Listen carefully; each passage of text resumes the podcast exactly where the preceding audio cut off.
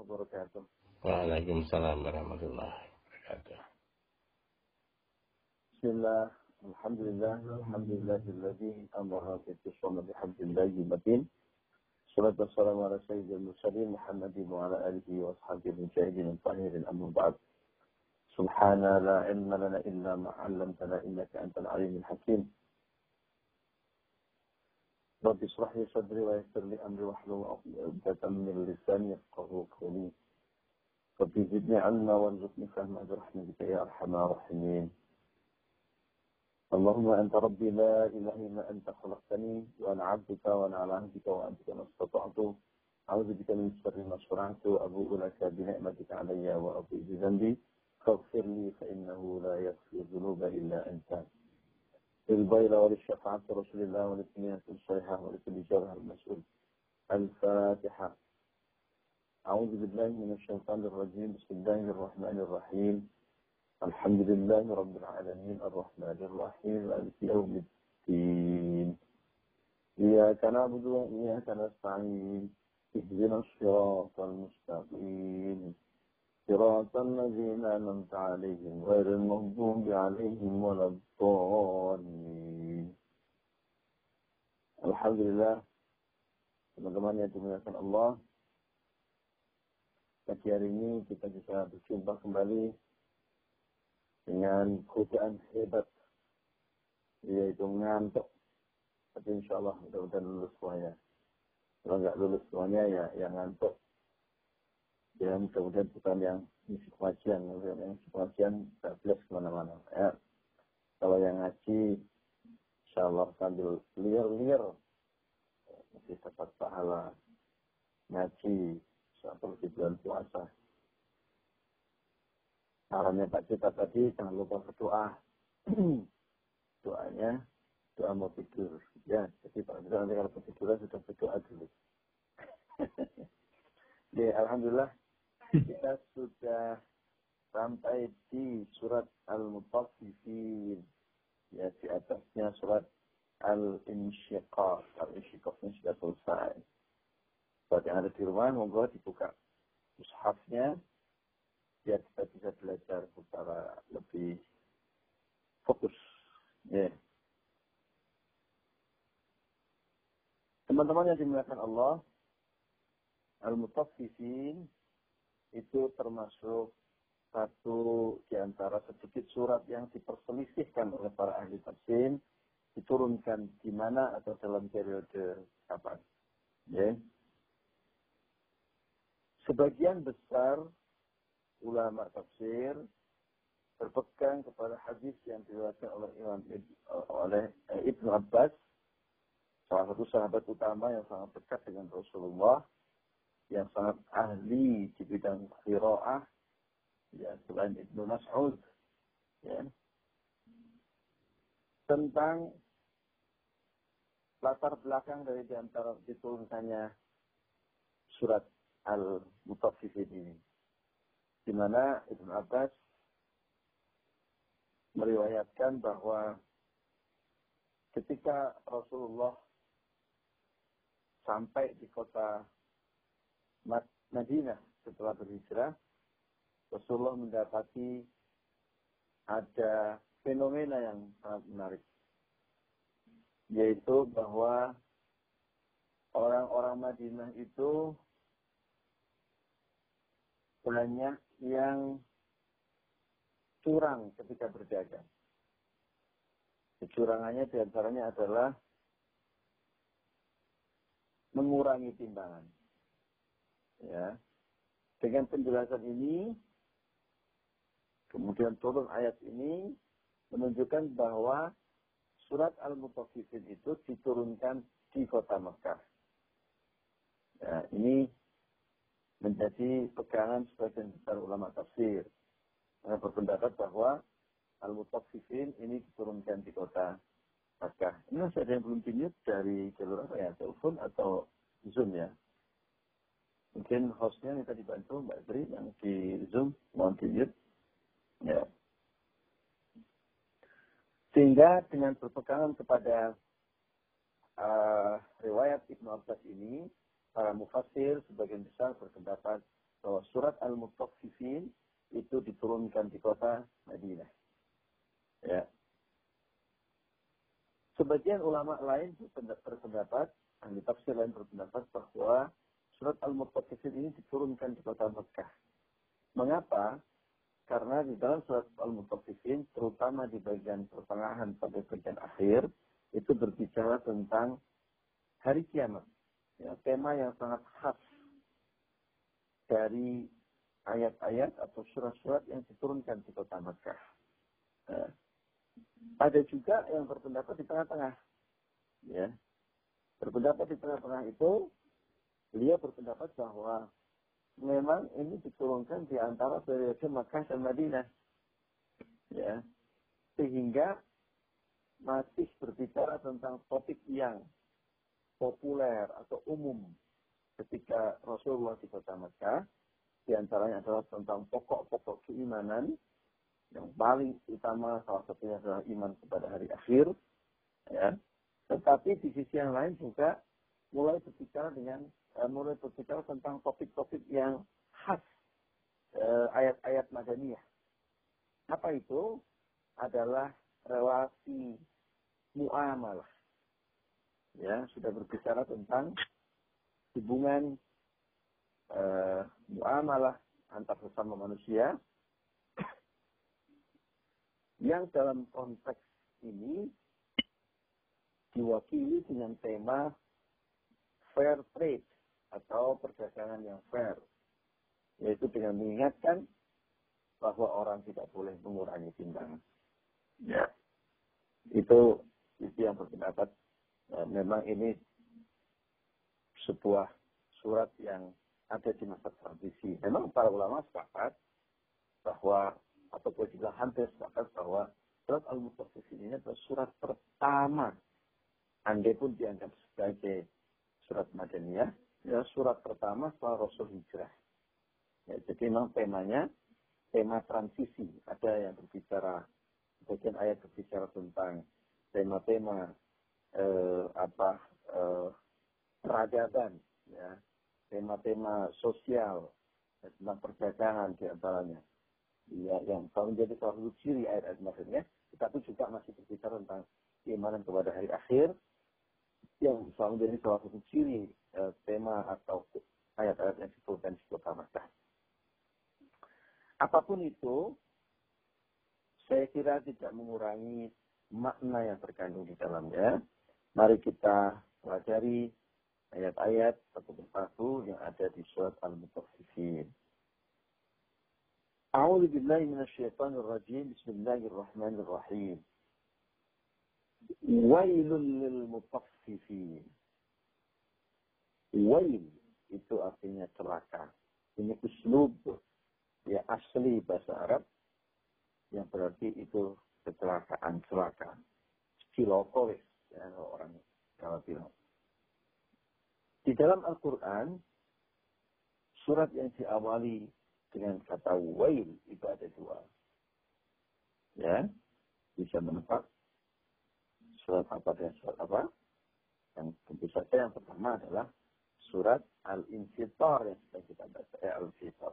Al-Mutaffifin yang sedang kita baca ini. Ya. Lalu, apalagi yang populer ya oleh yang kata wail. Ya. Allah menyebut di dalam Al-Quran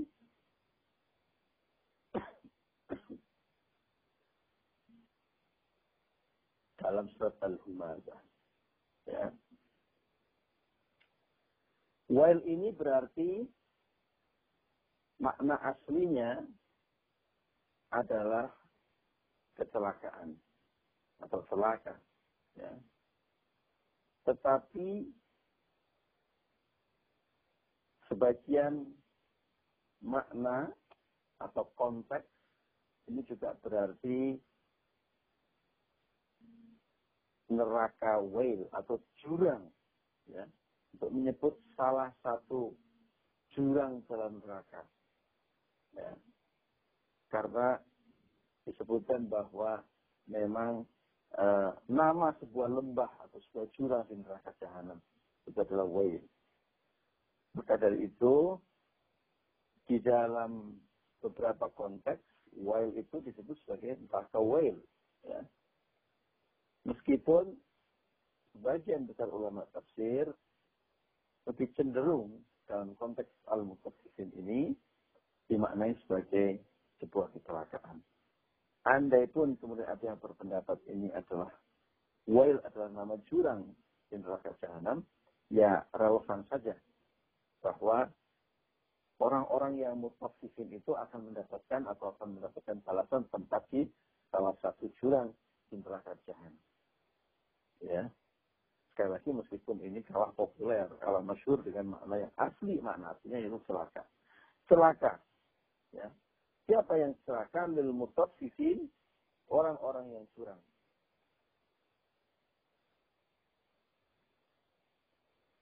Siapakah orang-orang yang curang ini? Sebenarnya makna mutaffifin ini cukup luas. Ya. Ada beberapa uh, uh, makna al-mutaffifin ini. Ya. Dari asli bahasanya, dari dari asal bahasanya, Al-Mutaffifin ini bisa berarti bisa berasal dari kata tafsif yang diambil dari kata tufaf ya yang berarti sedikit dalam konteks ini makna sedikit ini adalah ya tafsif ini sedikit ini adalah untuk mengecek cara-cara orang-orang yang berdagang secara tidak fair yaitu dengan mengurangi timbangan sedikit demi sedikit. Ya. Padahal itu cuma sedikit saja. Tapi rela mereka melakukan kecurangan itu. Dan buat Allah yang seolah-olah sedikit ini, yang seolah-olah sepele ini, itu buat Allah ini sesuatu yang sangat serius. Ya.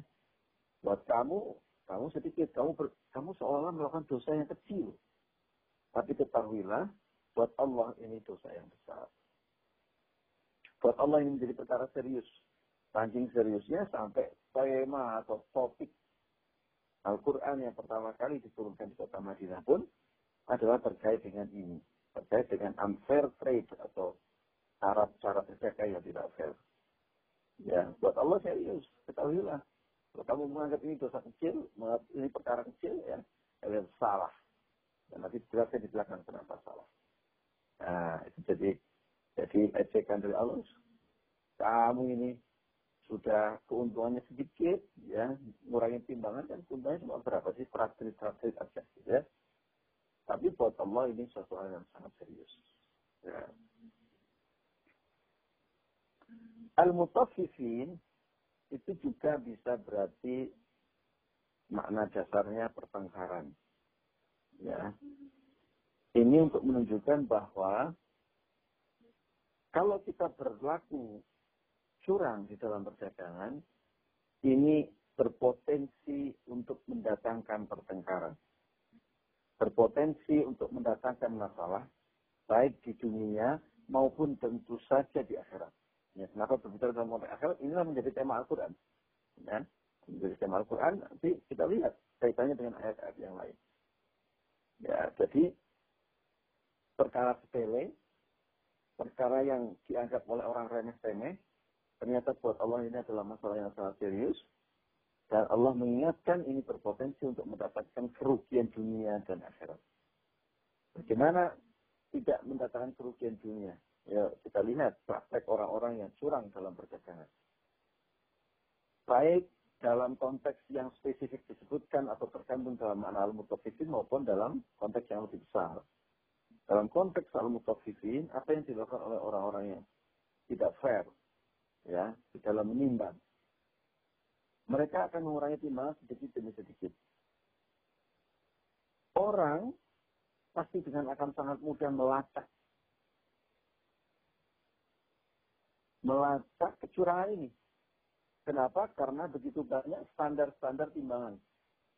Ya, sangat mudah orang untuk mengakses ukuran yang benar itu seperti apa.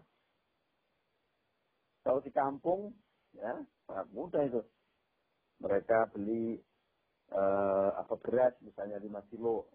Di rumah mereka punya minyak goreng atau punya um, apa gula misalnya dari pabrikan yang akurasinya bisa dipercaya, akurasi timbangnya bisa dipercaya. Mereka timbang itu bandingnya ada dengan beratnya minyak atau beratnya uh, gula. Ya, saking mudahnya untuk membuka praktek-praktek kecurangan itu. Sehingga manusia itu gampang sekali melacak kecurangan itu. Nah kalau manusia itu gampang melacak kecurangan itu, itu kan berpotensi mendatangkan komplain atau protes dari konsumen. Ya kalau dia protes dan komplain bisa dijelaskan, bisa minta maaf, bisa ditambahin. Kalau mereka kemudian diam-diam lalu memutuskan untuk tidak menjadi pelanggan toko pedagang tersebut, bahkan mungkin update status ada buku anu beras makanan timbangannya kurang ya. Jangan beli beras di toko itu timbangannya kurang. Itu akan berpotensi mendatangkan kerugian buat si pedagang. Bahkan berpotensi akan mendatangkan boycott dari para konsumennya yang menyebabkan nanti toko itu bisa tutup atau rugi. Ya itu itu jelas-jelas mendatangkan kerugian di dunia. Ya kita belum bicara akhirat di dunia dulu. Belum lagi juga nanti akan ada konflik. Ya kalau untuk orang yang nggak bisa menahan diri marah-marah ngamuk-ngamuk, ah cilokok. Ya, ya repot.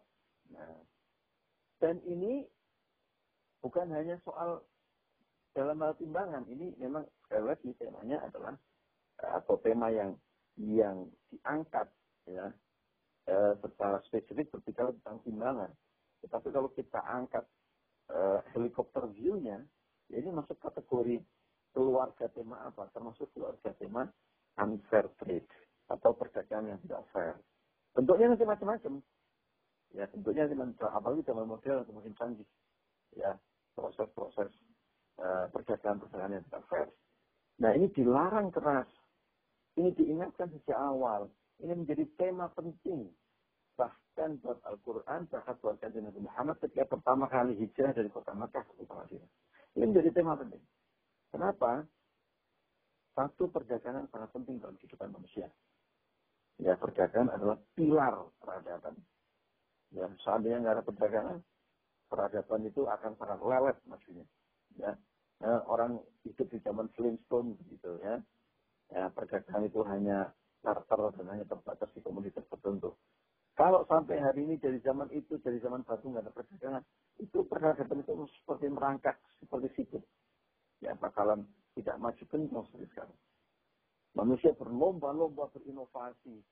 Manusia berlomba-lomba untuk membangun infrastruktur. Itu kan karena motifnya salah satunya adalah motif perdagangan. Oh ya, nanti kalau saya sudah menemukan alat ini, saya bisa jual. Oh ya, saya bisa beli bahan baku dari sana. Ya, ini ini ini salah satu bahan bakar tumbuhnya peradaban. Nah, ini sangat penting yang perdagangan. Nah, dalam kondisi yang sangat penting itu, maka sangat berbahaya kalau ada orang-orang yang bermain-main di situ. Ada orang yang tidak fair. Ya, dagangnya orang benar, orang lurus. Yang terkena dampak banyak sekali. Selain dia rugi di dunia dan akhirat, masyarakat umum konsumennya juga akan rugi. Dunia perdagangan juga akan rugi. Ya.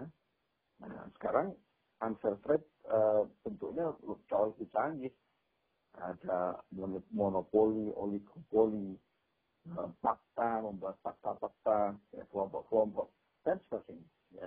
Di kampung-kampung tentu saja juga ada praktek-praktek semacam ini dengan gaya masing-masing, dengan praktek masing-masing yang berbeda-beda. Tapi semuanya diingatkan bahwa itu tidak boleh, karena selain mendatangkan kerugian di dunia juga akan mendatangkan kerugian secara ukhrawi atau akhirat. Ya. Misalnya dalam dalam surat Al-Mutaffifin ini nanti dihubungkan dengan keimanan terhadap hari akhir. Ya sampai segitunya. Ya, sampai orang dagang nggak benar itu berarti uh, keimanan terhadap hari akhirnya terganggu. Nggak sempurna. Padahal kalau orang tidak sempurna iman pada hari akhir, maka tidak sempurna iman secara keseluruhan. Loh. Jadi serius, ini topik yang sangat serius. Ya, betapa Islam memberi perhatian, mengatur ya bukan hanya memberikan tapi juga mengatur hal-hal yang sifatnya uh, berpotensi untuk ada konflik horizontal, hal-hal yang sifatnya kemanusiaan, muamalah, hal-hal yang sifatnya uh, terkait dengan tugas manusia khalifah fil ya untuk membangun peradaban yang baik. Nah, itu itu itu salah satu tema penting. Nah, sekali lagi menariknya nanti al-mutaffifin dikaitkan dengan pokok-pokok keimanan, salah adalah iman pada hari akhir. Ya, jadi uh, jangan anggap sepele yang para pedagang ya berhati-hati bukan hanya soal timbangan, ya, tetapi secara umum anda harus berdagang dengan cara yang baik. Ini dapat perhatian yang cukup serius dari Gusti di dalam Al-Quran. Sebagian besar pedagang ini yang ikutnya sini ya. Baik pedagang asli sudah modal sendiri maupun karyawan perusahaan di bagian perdagangan. Ya, saya kira sangat relevan. Baik, ayat satu, wail celaka. Ya, oh, sudah. Kamu udah repot nanti celaka. Kalau kamu berlaku mutaffifin. Apa itu mutaffifin? Berbuat curang. Ya, berbuat curang. Nah, dalam uh, surat ini, contoh tentang kecurangannya ini disebutkan di dalam ayat 2 dan ayat 3. Al-lazina, yaitu orang-orang. Apakah orang-orang mutaffifin, orang-orang yang curang itu, adalah orang-orang yang izat kalu, kalau dia menerima timbangan, sedang membeli sesuatu, ya, alam nasi, sedang beli sesuatu kepada dari orang lain, ya, dia, dia menerima timbangan, beli beras, beli gula, beli minyak, beli buah-buahan, ya, beli apa saja yang perlu ditimbang, ya, dia minta ya taufu. Dia minta dipenuhi. Ya, sing anget. Nah, kalau saya bilang gitu ya. Ditimbang itu sing anget. Yang sing anget itu artinya ya timbangannya benar-benar jadi. Ya. Orang minta dipenuhi haknya. Nah ini itu pelajaran pentingnya. Helikopter view-nya, ya kalau ditarik ke atas, bukan hanya soal timbangan. Timbangan yes. Ya. Orang mesti akan minta timbangannya dipenuhi sesuai dengan takaran yang sesungguhnya. Ya itu kurang hangat, itu kurang hangat, ditambah lagi. Ya. Tapi sebenarnya kalau kita tarik ke atas, ini juga berkaitan dengan dunia perdagangan yang lain atau bahkan tidak ada dengan hubungan dunia perdagangan. Semua orang pada dasarnya itu minta dipenuhi haknya. Coba aja lihat itu, ya, yang bukan timbangan misalnya suami atau istri ya sebelum ke mana-mana pertama pasti kepengen minta dipenuhi haknya hak sebagai suami apa dihormati istri disiapkan makanan minuman kalau dari pergi jauh. Disiapkan pakaian kalau mau pergi jauh ya.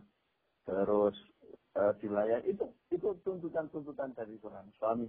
Atau kalau dibalik juga tuntutan istri kepada suaminya ya kalau dipenuhi nafkahnya dapat perhatian, dilindungi, di uh, apa ya, uh, diajarin ngaji, pokoknya yang baik itu hak.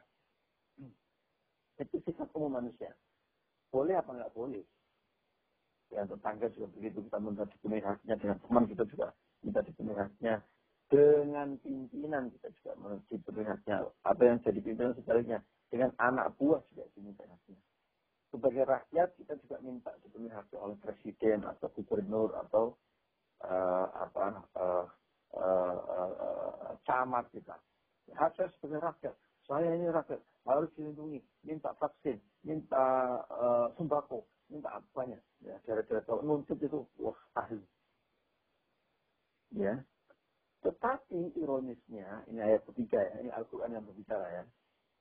Wa idha kaluhum kalau mereka menakar untuk orang lain, ya, awazanuhum atau mereka menimbang, yuhsirun, mereka bakal merugikan. Mereka akan mengurangi timbangan dengan berbagai macam teknik. Ada yang tekniknya dikasih tambahan paku atau logam di balik ya, timbangan itu ada yang tekniknya dengan memanipulasi timbangan digital.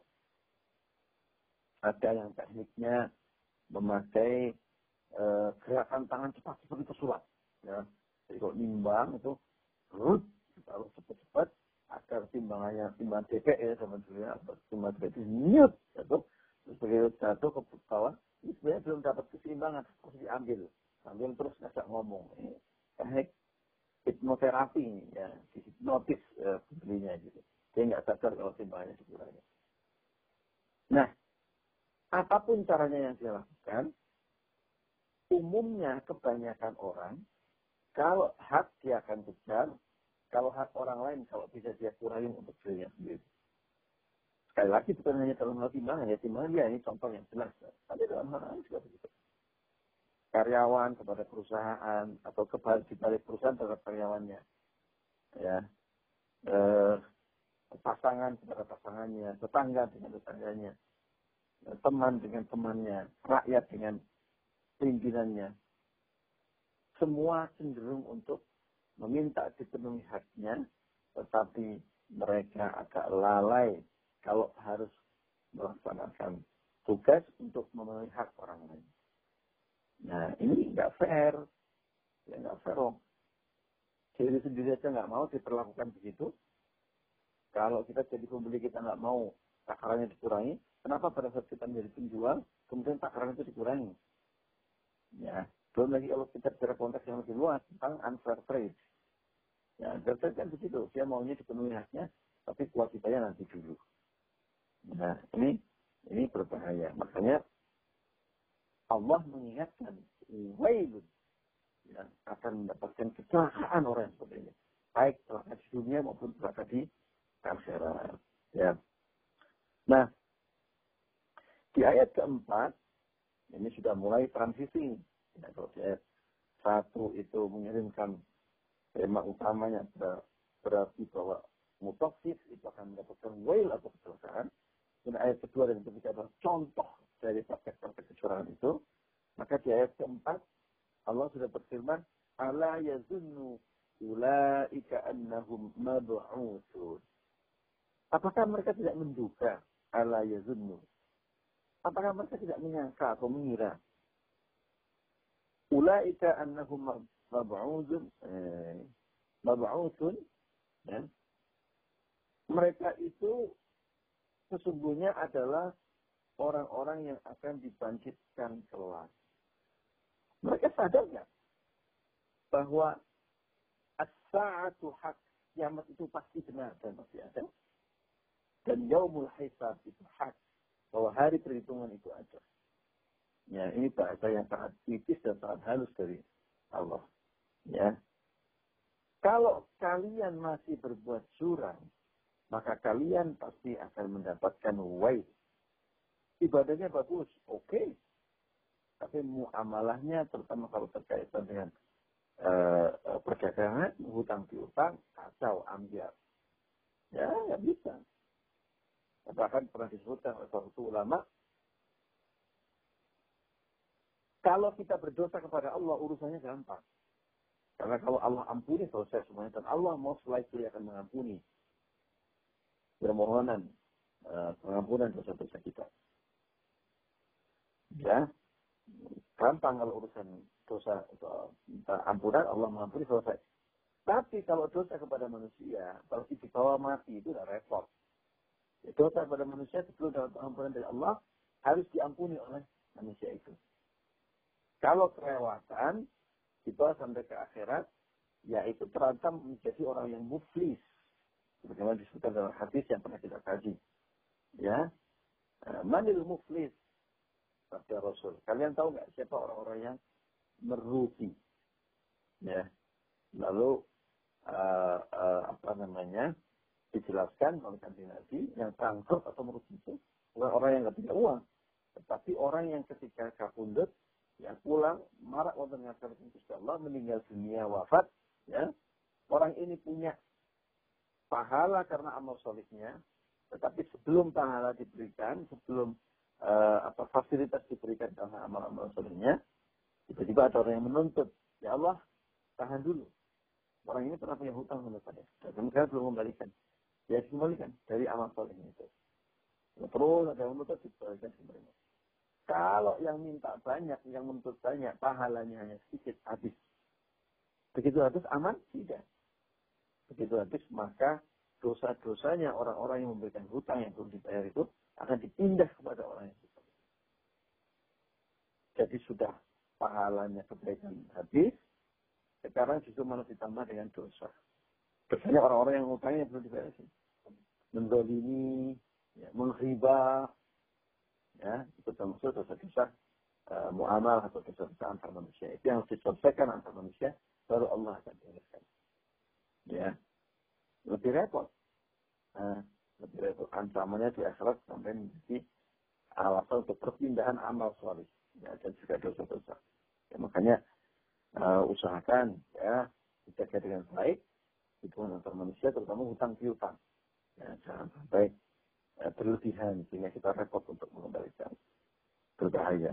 Ya, jadi kemudian ditambahkan di yaumin azim ya pada suatu hari yang sangat agung. Ya, itu akan terjadi. Nah, Allah cukup mengingatkan dengan cara yang sangat elegan dan puitis, ya, kalau ada orang yang masih melakukan kecurangan di dalam perdagangan, kalau ada orang yang masih melakukan kecurangan ketika dia bekerja di kantor, ya itu kan bagian dari uh, kecurangan juga. Ya, Allah maha melihat, Allah maha mendengar, Allah catat itu semua, ya, dan kemudian Allah hubungkan dengan mab'usun ketika mereka dibangkitkan mereka sadar nggak kalau mereka masih mati, lalu nanti dibangkitkan di dunia yang berbeda, dan Allah akan mengadili mereka. Kalau mereka sadar, ini kebangetan. Ya, kalau mereka sadar itu uh, kebangetan. Sadar kok masih melawan atau masih ya, dilakukan saja dosanya. Nah, malah malah tambah, tambah, dosanya tambah berlipat-lipat nanti. Gitu ya. Jadi ibadah kepada Allah kita pelihara, kita jaga, kita suburkan, kita tingkatkan. Tapi jangan lupa muamalah dengan orang-orang di sekeliling kita juga harus kita suburkan, harus uh, kita tegakkan aturan-aturannya, harus dijaga agar sampai melanggar aturan-aturan Allah. Ya, jadi insya Allah jika begitu, di dunia hasanah, wa fil akhirati hasanah. Demikian teman-teman yang kita bahas hari ini. Insya Allah nanti akan kita lanjutkan uh, pada pertemuan selanjutnya. Terima kasih untuk kebersamaan. Saya berpamit dengan teman-teman yang di Facebook. Insyaallah kita lanjutkan lagi kapan-kapan. Wallahul muwaffiq ila Assalamualaikum warahmatullahi wabarakatuh.